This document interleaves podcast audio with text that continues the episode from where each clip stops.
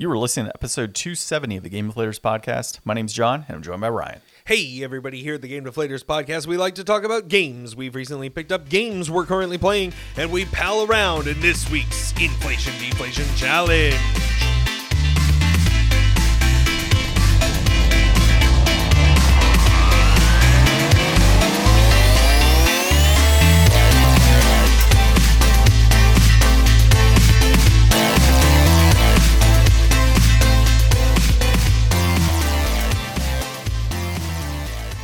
So this week we're playing Palworld, Like everyone else, like everyone else. Yeah, but so, way uh, less time.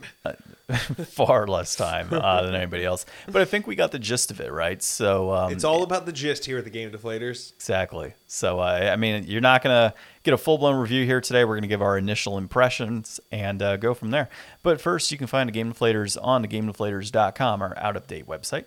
You can find us on YouTube. Just find the Game Deflators on there. Uh, we got old podcast episodes, unboxings, all that good stuff. We got to do an unboxing still of that uh, D&D book um, set. Uh, you can also find us on uh, YouTube Music, actually. Game Deflators is on there. Um, any podcast application uh, will have us, so leave a five star review. Social media at Game Deflators on X and at The Game Deflators on Instagram, Facebook, and Threads. Are And like then- three Threads posts. Leave us a comment right now. Let us know your first impressions. This is this is as much as we played Palworld. Um, all right, man. So let's go into our recent pickups that we had. And uh, I didn't have any. Well, I guess I did have a game pickup. I picked up PAL today, uh, day of recording, um, or Palworld, I should say.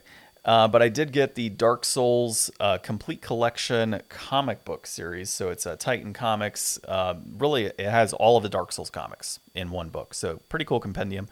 And then I also got the Animal Castle graphic novel, like or compendium as well, like the first hard book of the, of the comics.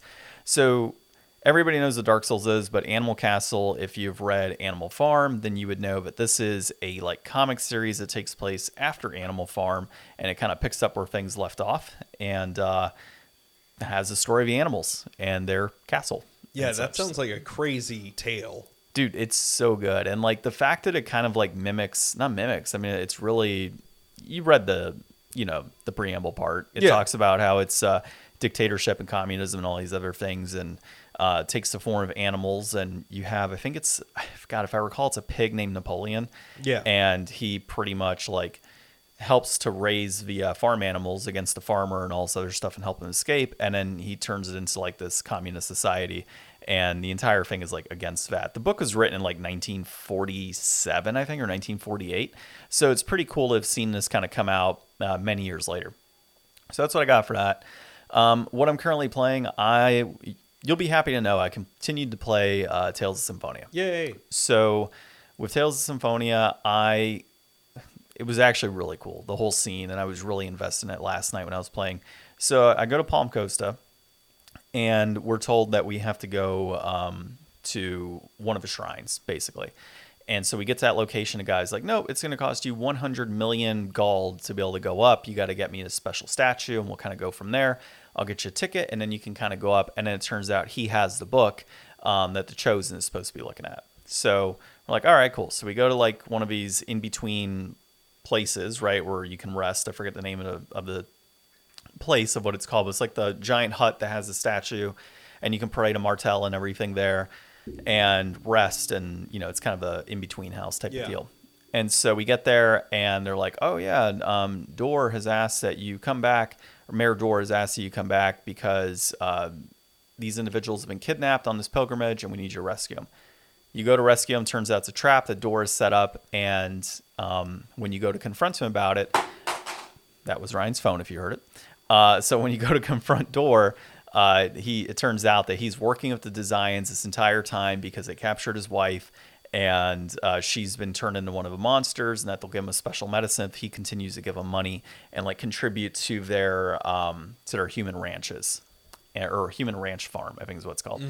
And then one of the I forget the name of the like evil god that helps with the Desians, but uh, his daughter had been killed a long time ago by Desians, and his daughter stabs him to kill him. It turns out it's like this demon creature, and there's no cure.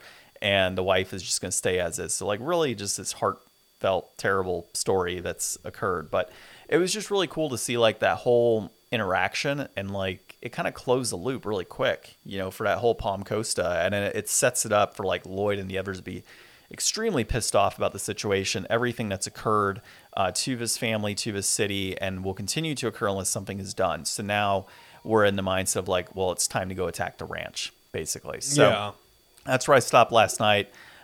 I'm I'm liking it, dude. I'm having a blast of it. And then funny enough, I, I messaged my brother because he played it years ago. I'm like, oh, take a look at what I'm playing. He's like, oh, I just beat that last month actually, like Nice. rebeat it. So uh, it's kind of cool um, to dive into this game for the first time and experience it as a net new title. And uh, I'm excited to see where it goes from here. And then uh, I guess in regard to playing as well, um, played in a Magic tournament again on um, Friday, and I ended up winning that. So I was telling you earlier. So I played uh, Bant Poison, which apparently is now, dude. I'm like, I'm hitting all of these um, spec buys like pretty quick. Like no kidding. So like the March of Swirling Mist I was telling you about, where you can phase out the monsters. I bought foil versions of that card like six months ago or whatever it was for maybe 75 cents a piece. They're now like four or five dollars a piece for a non-foil version. Like little cards like that. I, I bought a black card the other day called like Preacher of Schism. I bought them at like 50 cents or 25 cents a card. They're five bucks a piece now. Dang. So like all of these cards are going up four. So you're 500 really reading the line. Yeah, I think I'm doing a pretty good job of these spec buys and like what's in the market. So I'm excited to see like what the car or um Karnov, I think it is, Murder at Karnov. Oh, Murder at Carnov Manor. Yeah, Yeah, I'm excited for that. That's going to be a cool set. I'll be interested to see how those uh, new play packs work. Yeah, me too. And then uh, bringing Wither back is also really cool in Magic. I'm excited to see Wither uh, back in gameplay. Uh, I don't think be- I've ever played with Wither. So Wither deal your creatures deal combat damage in negative one, one counters. Oh no, I have dealt with that. Yeah, before. and so when you have people that are like, "Oh yeah, my creature's indestructible, you can't beat it," it's like, "Okay, cool. Well, you're five five indestructible I feel goes like that doesn't my." come up that often. uh, it, it Indestructible does. is probably like the one that I mean. You play way more than I do. I feel like Indestructible is like one of the least tags that I've seen on cards. Well, not really. There's like several cards that are out now, or that came out in the Kawigama block or Kamigawa set that came out, and uh, there it's like a That's a great one set. green, and your creature gets hexproof and indestructible, right? So there are cards that do that. Now, Exile obviously handles indestructible stuff with no problem, but um, when it comes to like one-on-one indestructible, Wither's fantastic. So I'm excited for that and to see what comes of that. But uh, yeah, so I played Bant Poison, which is really cool. Um, it's basically a, it's now a top four deck. Like it's definitely tier one style deck, and it's just like aggro poison with the ability to kind of use different cards to proliferate poison counters and get the ten counters a lot quicker than normal. And uh, yeah, I liked it, dude. It was a lot of fun playing with that. I think the next thing I'm going to play is Rakdos Reanimator. I'm going to have to borrow some cards from some of the guys I play with at uh, at the store um, to do that. But I've got, I would say, like out of the 60 cards, I'm missing like eight, or not even that, like six. So it'll be pretty cool to play with that too. Um, but yeah, that's where I am with that. Nice. So, uh, did you pick up anything? So this was a weird week for me for gaming stuff, mostly because it was AGDQ, and I watched that pretty much all week as much as I could to get in as many runs. Uh, so I didn't make a whole lot of time for gaming. I did pick up Yakuza Zero on Game Pass and started that up just to check it out. Um, so funny thing, Game Pass this week. So obviously we're playing Palworld, which is available on Game Pass, but not at the tier that I'm subscribed to, and I didn't want to upsubscribe just for Palworld. Um, but also Game Pass, like any other subscription service, and this will kind of tie into some things we're talking later. You know, they cycle in and out what's available on there. So I had this great idea about two weeks ago. I was like, you know, hey, it's the beginning of the year. I don't know what to play right now. You know, Bug Fables is no longer on Game Pass. What's on here that I could play? John, for a third time, I booted up Persona 4 Golden. Oh my God. Yep. Is that even on the list there? Oh, you were surprising me with that today. Funny story. Yeah. So I was going to try to play through all of Persona 4 quietly without saying anything about it, and then be like, "Ha! I beat Persona 4. Kind of like when I did uh, oh yeah, Pokemon. Yeah, yeah. Yeah, but it, it dropped off of Game Pass on Tuesday. How long was it on there for? uh like since I've since it got put on there, I think was like maybe a year ago or more. Oh, okay. Yeah. But it's like I hadn't even downloaded it to play it until like two weeks ago. So I played it for like a week and a half. I got like twelve hours in. And then they took it away and I was like, I'm not paying twenty dollars for this right now. this will make a good story. So just know at any time in the future, I might beat Persona 4. Hey, you might surprise everyone. you might beat Blue's Clues too. I mean, Right? we didn't beat that technically. So uh, I picked up Yakuza Zero to just try playing something else instead because we wanted to just kind of hang tight and play games one night. And it was pretty fun to start. I mean, I only got through like the first hour or so, and it was a lot of cutscenes and things. But uh, so far, it seemed pretty interesting. I don't know how far I'll actually go with it. I haven't revisited it since I played it that one night. Um, and then what else? Oh yeah, so AGDQ. I just want to talk about that a little bit during my what I played this week time. There were some amazing runs this year that are totally worth checking out. Uh, the first one that really stands out, and I mean there were so many that I've forgotten a bunch of great ones. I'm sure. Uh, Peanut Butter the dog played and beat Gyromite. So his owner, who came back later in the week and did his own speed run, he has this uh, Shiba Inu named Peanut Butter, and he made this custom like controller because Gyromite was uh, like Rob the Robot game, and so you would use Rob to control the game, and it's just kind of like a you're putting you're hitting the blue button to make the blue pipes go down or releasing it to make them go back up or the same thing for the red button and the red pipes. So he just has his dog like paw on the pad and then release and get a treat and he got him all the way through the game it was fantastic the first dog to to, speed run a game I have live. to watch that. I gotta watch that for sure. Yeah, it was so good. Uh, the next one that I saw that was truly amazing and probably worth like a sub on Twitch. Um, I can't remember. I didn't write down his name. Um, I think it was like Drumstar or something like that. But he did a drum percent Mario 64 speedrun. He's this crazy drummer guy who got somebody to help him out over the internet and hook his drum kit up to an N64 for controls. And he did a 16 star speed run with like backward long jump tech and all the things that you would see. He did a 16 star run in 24 minutes on a drum set. Jesus. Yeah, it was incredible. Yeah, I gotta watch this. Yeah, that was great.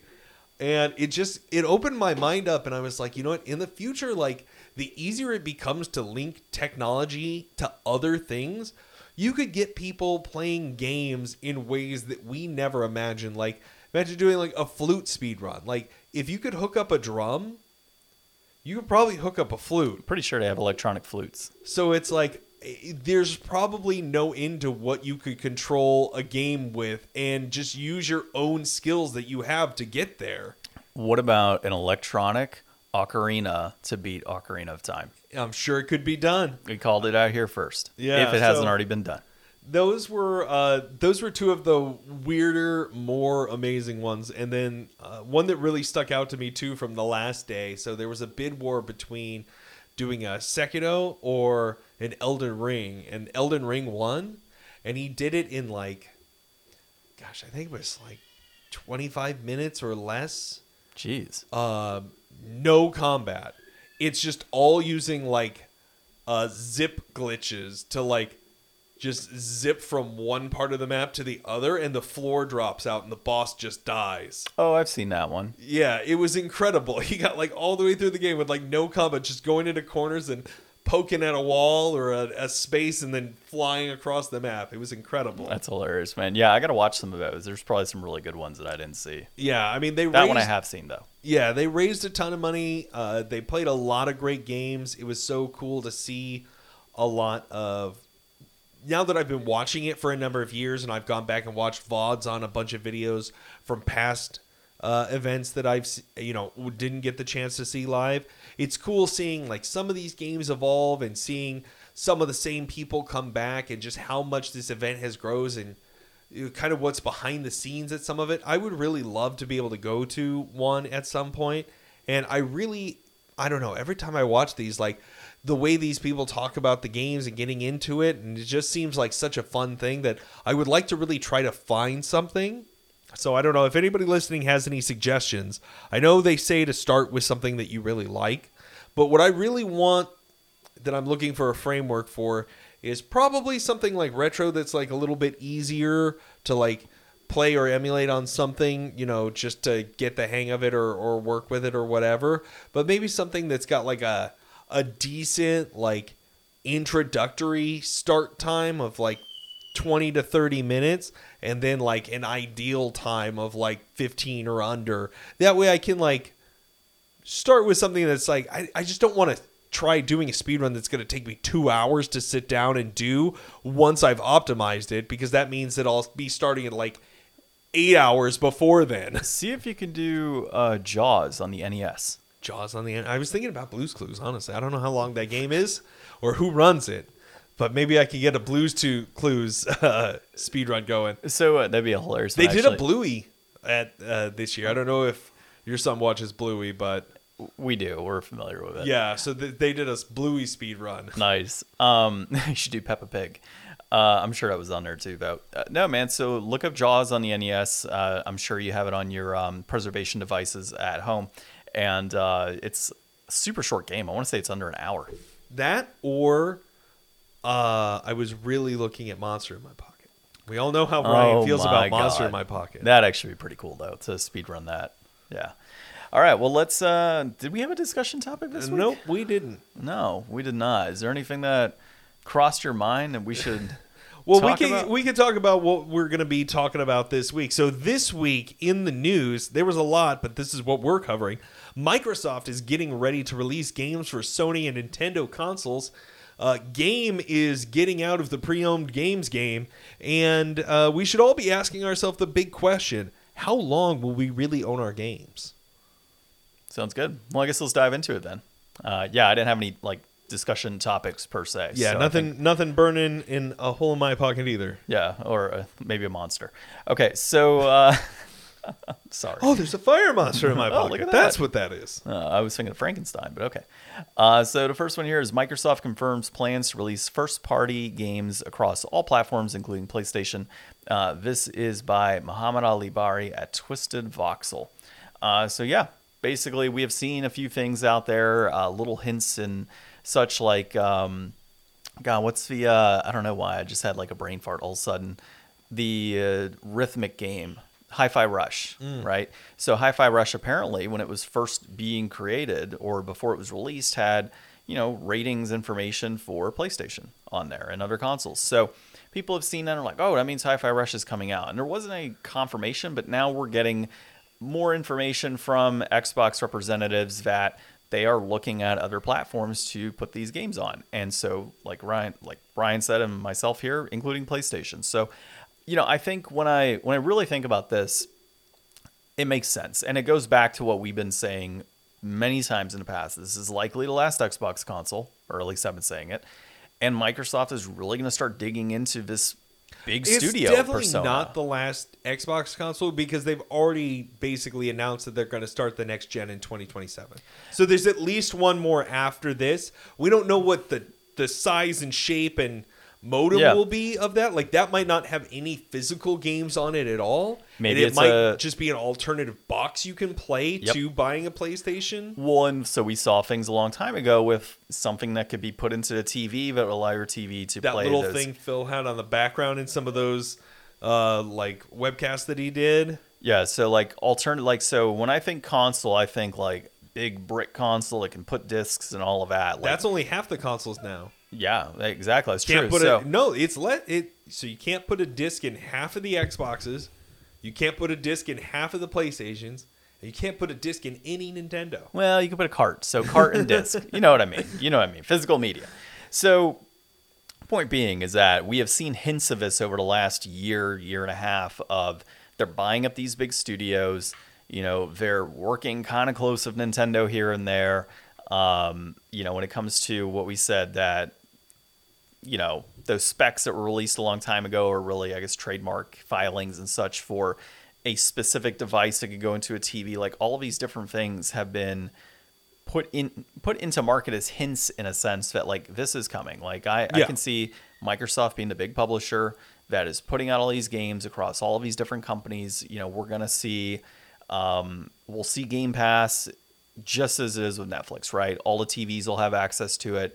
Your game consoles will have access to it. Your phone will have access to it. Like you're just gonna be able to play Game Pass wherever you go, and Microsoft games will be there. And in terms of physical media, if it still remains in the next generation or two generations, their games will be produced as likely Xbox Studios, whatever it may be, and that'll be out of market as well. That's how I see the future going with this. Yeah, and I mean, we're going to have kind of some similar discussion across a couple of these articles today, but one thing I'll bring up here and now is, you know, Xbox, they play on a different timeline than what you and I think of, but it's not so unsimilar. So, you know, Xbox is not necessarily focused just on what's happening here and now, but how they can take advantage of the marketplace in the future.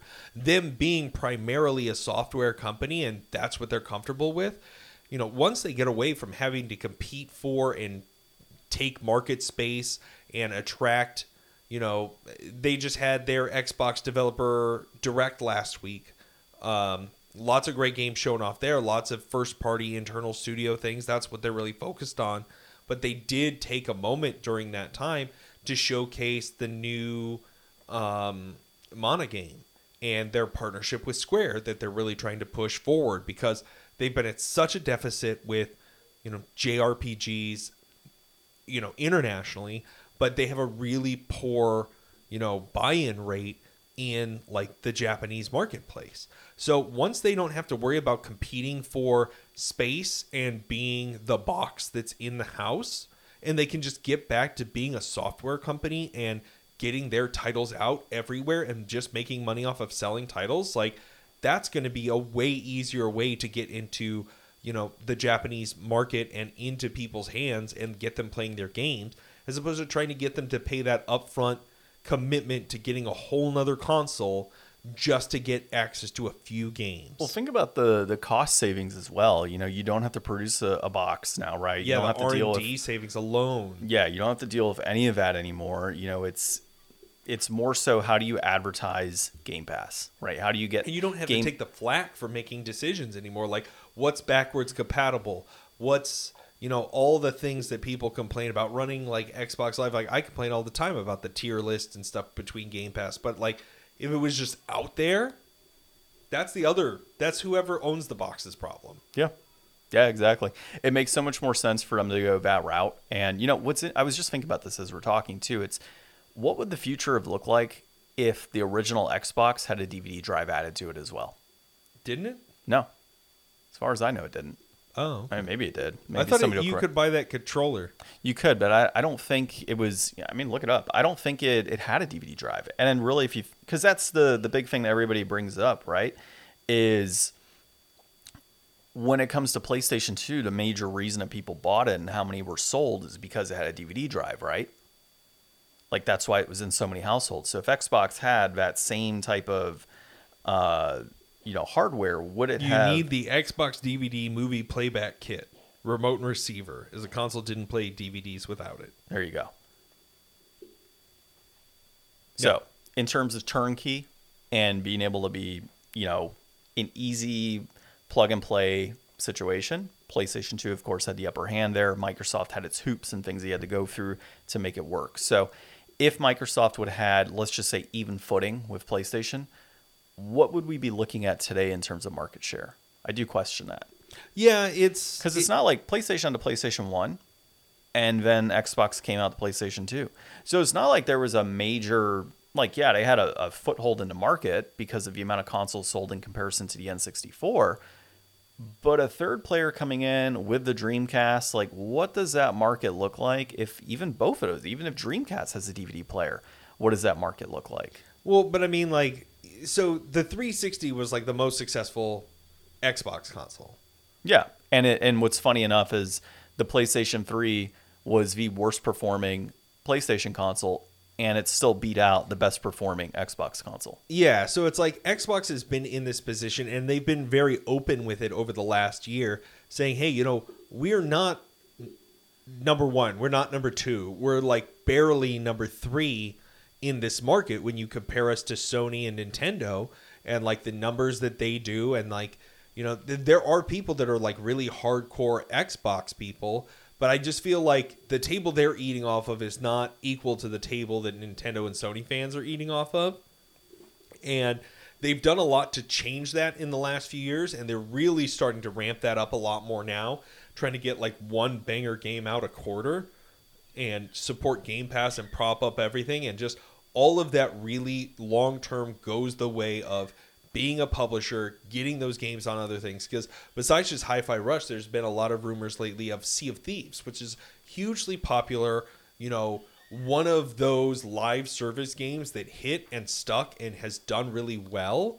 Um, you know, I played some of that one myself, and I really enjoyed my time with it. They've done a lot of cross promotions over the last couple of years as well.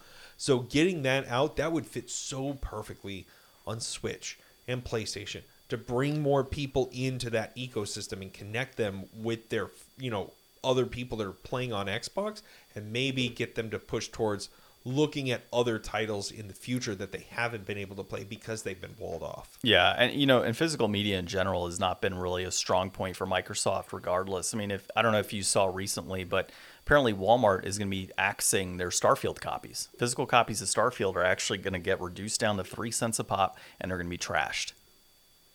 Like that's happening soon. I kind of want to get one.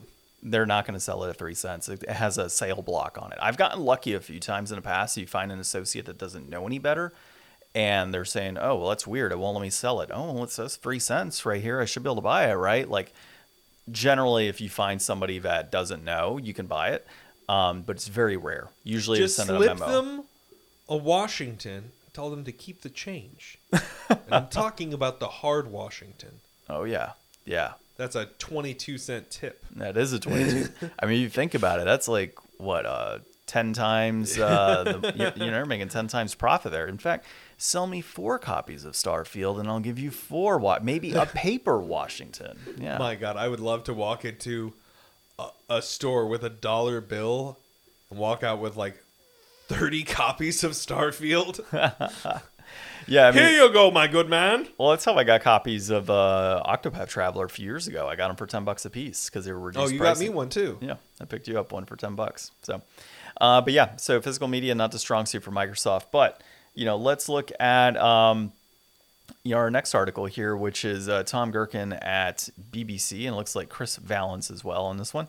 So, Game to stop selling pre-owned titles, not GameStop. Game, the UK-based uh, retailer for used video games. So basically, they're GameStop. Yeah, I had heard about this earlier this week, and then when I was putting the outline together, I turned to John like gobsmacked in my face, thinking that I read GameStop and missed some huge announcement. Well, so when I pulled up the article the other day, that was the first thing that went through my mind. I was like, "Whoa, wait a second! Like, what's happening here?" And I actually clicked through, and as I'm reading the article, I'm like, "Oh, it's not GameStop. It's some company named Game." But I think it's still relevant for here in the U.S. With the main reason being, um, you know, if you have a major retailer across the pond that is not going to be selling pre-owned titles here pretty soon, that's going to spread. Well, I mean, forget just pre-owned. Like Best Buy's already talking about not selling new games. And Walmart as well. Yeah, so it's like games. It's so crazy that they can be the biggest media on the planet, and you're not really going to be able to get your hands on it. And I know that they still sell DVDs to whoever still buys DVDs because those people exist.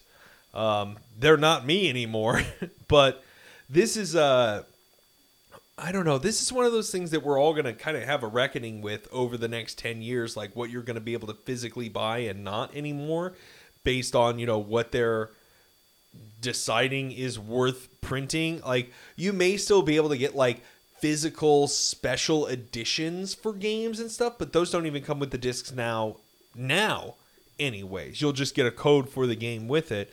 But I keep hearing this argument, and it is represented in here because they have a rivalry with a company called CeX, C E X, uh, that sells like used electronics and, and the like, so including pre owned games and stuff. And they're like, they're giving all that business up. And I've heard people say the same thing about like GameStop here. So if they stopped doing the used game marketplace, I mean, they're basically giving up that entire revenue stream and every aspect of it to, I mean, in the US here, mom and pa shops and like chains like Bookman's and whatever might be your, you know, regional equivalent of whatever Bookman's is.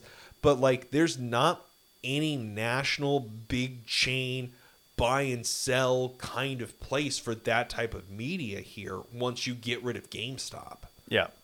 And it's unfortunate too because like GameStop generally with their used prices, they kind of set the tone, right, for what those games are valued at in a used market standpoint.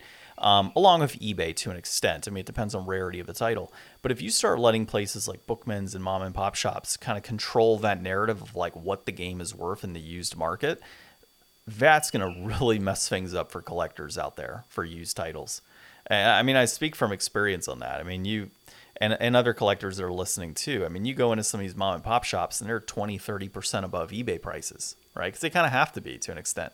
But when you go into a GameStop and you're looking for a decent title, you're going to get a decent price most times mm-hmm. for that game, you know, or if you go on eBay, you might find it for a decent price in there too. But mom and pop shops, I mean, it's small businesses. They got to make up the money somehow, right? So their prices are generally higher, which is going to suck if the majority of used games are coming from those types of shops, unfortunately.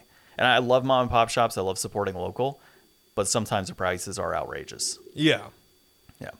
Well, so let's uh, let's go into this next piece here. Uh, so should we give up owning games? And uh, this is a number of people. Uh, it looks like it's uh, Tamoor Hussain, Lucy James, Richard L. Uh, we have Jean Sepke, I think it is, and Jess Howard, along with Tom Caswell at GameSpot. This was a lot of contributors to this particular piece. So if you want to tee this one off here. Yeah, so this was kind of inspired by uh, some conversation apparently from the GameSpot uh, staff talking about you know some discussion with Ubisoft recently, and during this Ubisoft event, I mean Prince of Persia: Lost Crown is coming out.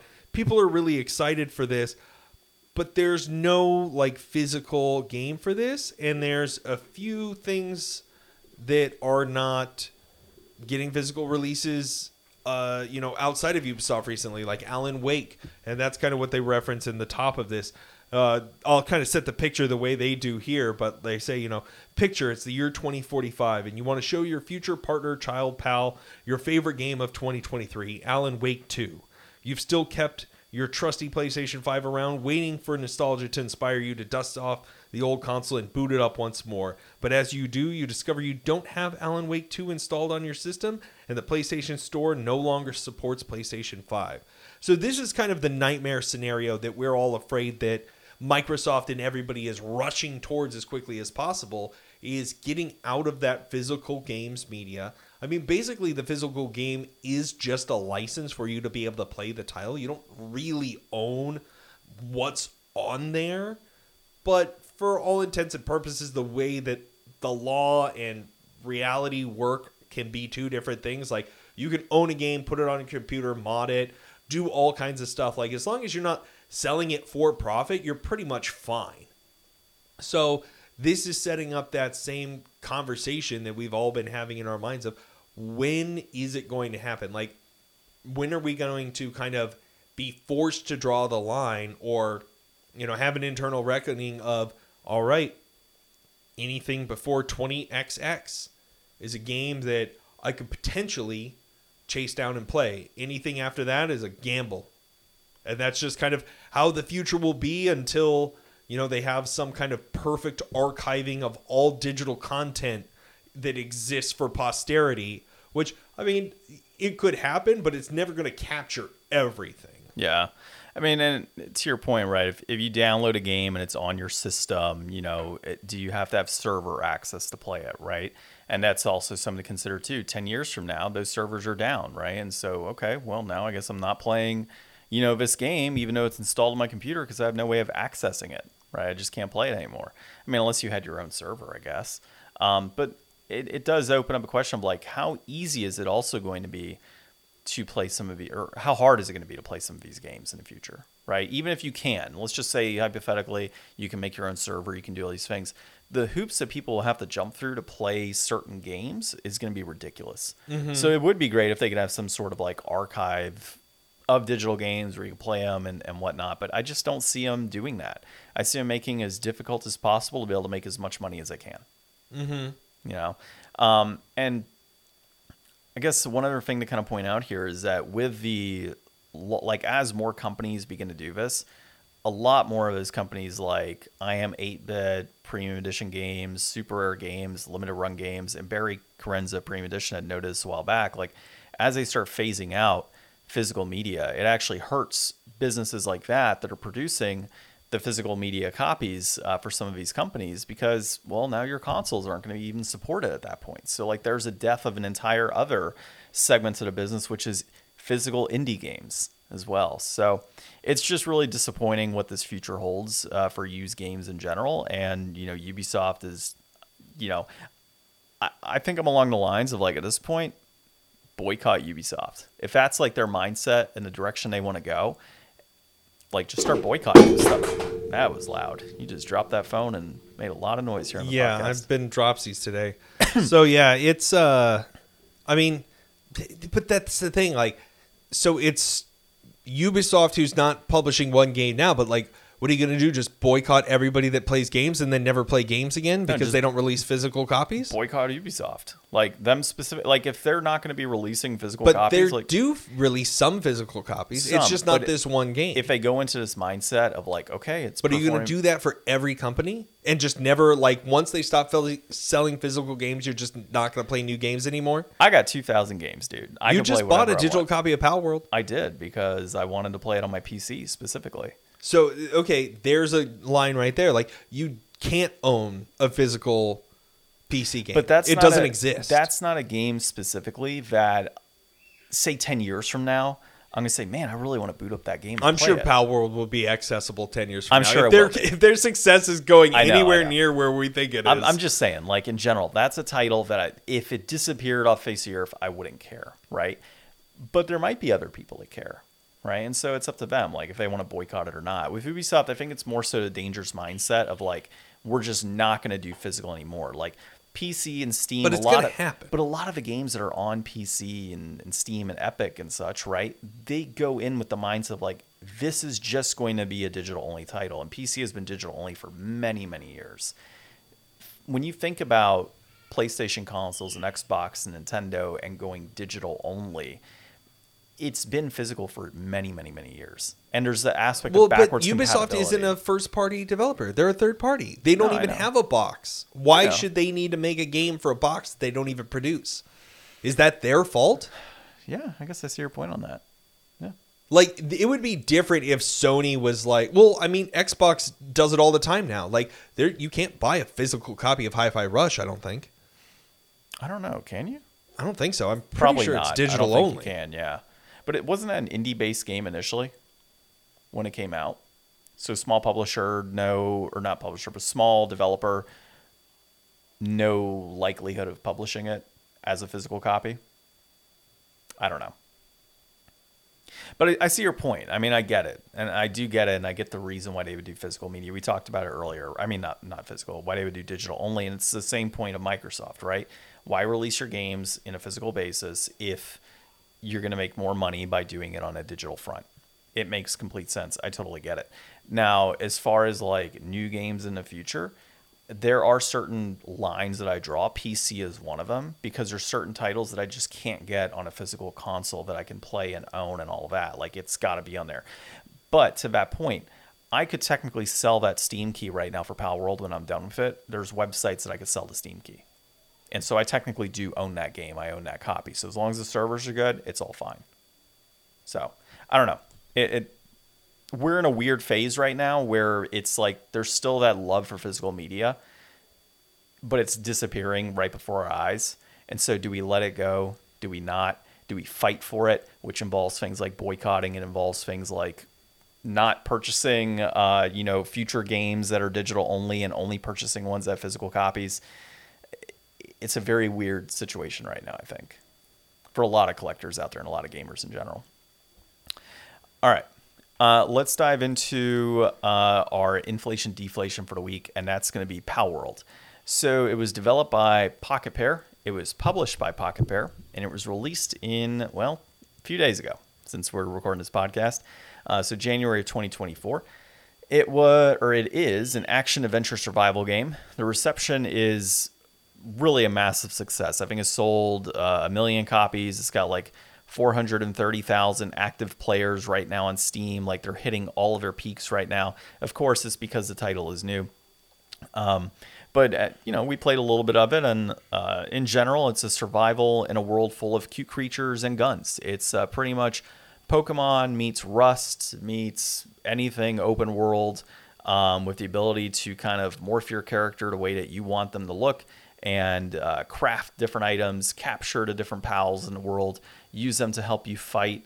And then, of course, there's co op and such online as well. So there's a lot going for this game. Uh, it's not, you know, just a ripoff of Pokemon as everybody uh, claims it to be. It's, I would say it's a ripoff of a lot of things. It's taking inspiration from a lot of different titles that are out in the market uh, to create what realistically what we want is a Pokemon game, right? Like this is what Pokemon should be. It should be crafting different things, uh, which you kind of get to an extent with uh, like Arceus and such. Um, you know, being able to craft different items, go out into this open world and capture different Pokemon. But this, I mean, you're beating these creatures, these pals, like with your fists or any weapons you have. You're crafting essentially a Pokebox uh, for them to heal. You're crafting a station where you can uh, make different things. There's a lot of survival aspects like Rust, where you're punching trees to get wood, punching stones to get stone, and so on. So there, there's a lot of cool elements there for the survival component. And even one of the levels that we fast warp to was cold. And you know, as your character is freezing and losing health, it's like, oh, I see a fire. Let me run to that fire because it's nighttime, it's cold, etc. And you had to take those certain steps to make sure that your character was fine. So in what we played, dude, uh, I know we only played like 30 minutes of this game, but I felt that I got a lot out of this to say that this is a game that I'm very interested in jumping into further. Um, it's a game that has a lot of elements that I've grown to love. I love survival, I love crafting, and you know, I grew up in an era, as did you, of loving Pokemon and capturing monsters and using them to fight. And this has a lot of that already built in. Yeah, I think that when people talk about Palworld as just being like a Pokemon ripoff or something, I mean, we may have kind of had some impression of that leading into its release. But I mean, having played it, and I'm sure, you know, having seen a lot of it out there now, we can really say that, you know, the Pokemon esque aspect of it is just a small portion of the game. I mean, this is so much more like so many other games than Pokemon.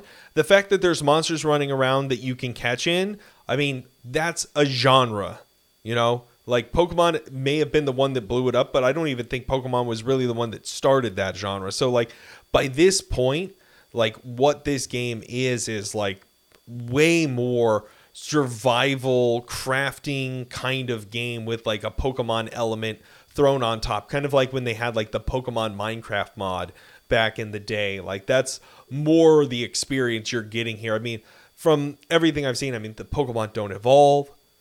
So that's a whole track that Pokemon did that this game doesn't. It goes the breeding route instead, which I think like the Monster Hunter games or um, Monster uh, uh, Monster Dragon Warrior Monster games do.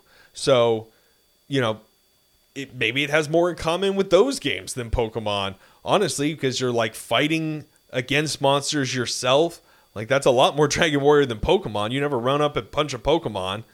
So I think that this game is, I mean, just first of all, applause to how well their launch has been and how much, you know, success and word of mouth and just like, I, I don't know what their marketing budget must be behind this, but like, I definitely have seen a lot of it over the years leading up to this release and for it to be hitting this huge and not flopping in spite of like some major studio releases like Redfall and um I don't know any number of things last year that should have done way better than what actually happened based off of our initial looking out at it. Uh, it's really surprising and. Yeah, when me and John were playing it, I was like, this is easily something I could just sit down and do. Like, I could just keep punching rocks and check marking off things and eventually get to the point where I've got like a human farm selling off parts. and yeah, I mean, I definitely want to dive into it further and, and see more of like the one, the single player mode and what that's all about. Um, uh, my friend Justin, actually, uh, who's been the podcast, he, he picked up a copy of this too and so he was just asking me, he's like, when are we playing? Right. So I, I don't know anything about the co op. I mean, I kind of went into this blind, only knowing, hey, this is really hyped up. It's just blowing up the servers. Everyone's excited about it. And it was like, all right, this is a game that's on everybody's mind. Let's talk about it. Let's play it and see what the hype is about. So I think we'll we'll talk more about this and you know, or I'll talk more about it, I guess, in the near future once I can kind of dig into it. But as I've stated in the beginning of the episode and other episodes, my mind right now is continuing to play Tales of Symphonia and dive into that further. Okay, so let's go into uh, brass tacks here, which is honestly very short since it just came out. yeah. So where's it available? It's available on Game Pass, and it's available uh, so on certain tiers of Game Pass, and then you can get it on Steam, Epic, all that good stuff. It doesn't have a physical release right now. Digital PC, so Steam, it's twenty nine ninety nine, but there's a sale right now until January 25th, and you can use a code that we don't have. Uh, so it's a free code that's on there. I'm just kidding. There's no code. Uh, you just go. It's 26.99, and uh, you dive, and it's advertised at that price point on Steam. Uh, and that's what I picked it up at. If you want to spend 31.99, is what I think it was. Uh, you can get the DLC, which is the soundtrack for the game, added to that. So if you want to support them for a little more money, uh, you can do so in that respect. I just did the 26.99, and I'm excited to see what more of this game holds. Uh, as far as a rating um, for inflated or deflated, I mean, we didn't play a whole ton, but I would say right now it's just right. You I know, mean, it's, it's, the only price you can get it at. Yeah. So I mean, unless you want to wait out for like a Steam sale next year, year or this summer or whatever. Well, let's look at this point. Like people want to compare it to Pokemon, right? So if you're paying sixty dollars for, in my opinion, a very subpar um, you know open world type game where you're catching monsters and doing whatever else story wise is involved in Pokemon. You're paying sixty bucks for that. This game is twenty six ninety nine right now. It's normally thirty. I would say it's actually deflated. Mm-hmm. You're getting a lot more in this title than you would get in any other Pokemon game. Graphically, does it leave something to be desired? Yeah, I, I would say that this is not exactly the most graphically amazing game. Like we put it on epic settings on my computer, and it was like, okay, oh, it looked good. It looked good, yeah, but it wasn't like mind blowing, right? Yeah, like I mean, it's not a it's not a Final Fantasy game. Yeah, so I mean, graphically, it's all right. It's not bad, um, and it worked just fine. So I would say deflated. I think that this is a title that on any console, if Nintendo had this stamped with the Nintendo approval or seal, whatever it may be, it would be sixty bucks all day long, no questions asked. So I think thirty dollars and right now twenty six ninety nine, totally deflated. Yeah, sounds yeah. good to me. Yeah. All right. Well, this has been episode 270 of the Game Deflators podcast. Uh, we're going to be reviewing something else next week. We'll decide at a later time. But my name's John. I'm Ryan. And thanks for listening.